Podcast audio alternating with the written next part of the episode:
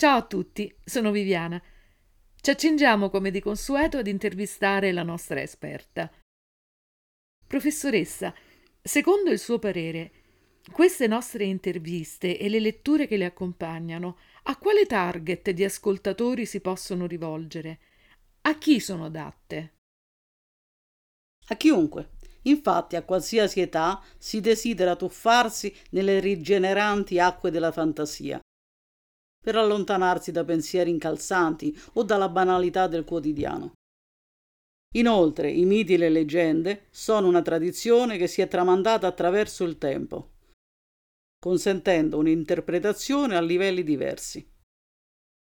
Nella storia della Grecia antica sono stati uno degli elementi che ha contribuito a formare una certa unità culturale fra le diverse poleis, profondamente diverse fra loro negli aspetti politici, sociali e legislativi.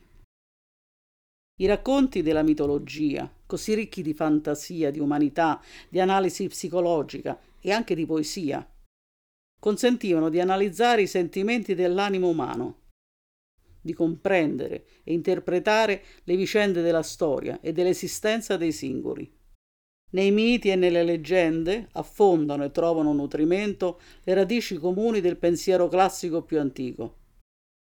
Essi ci danno informazioni sul codice etico e sui valori fondamentali della società greca e anche romana in particolare, ed anche su altre popolazioni più risalenti da cui esse hanno preso ispirazione. Sto facendo solo un'analisi storico-umanistica e letteraria, in seguito approfondiremo anche gli elementi psicologici e religiosi più profondi. Quindi non si tratta solo di storie fantastiche che ancora ci affascinano per qualche motivo. Questo aspetto è importante, senza dubbio, perché si tratta di storie senza tempo, fruibili a qualsiasi livello culturale e a qualsiasi età storie che si sono rinnovate ai nostri giorni attraverso il cinema, la tecnologia, l'animazione. Storie che stanno a trovare la strada per arrivare alla nostra mente e suscitare antiche emozioni.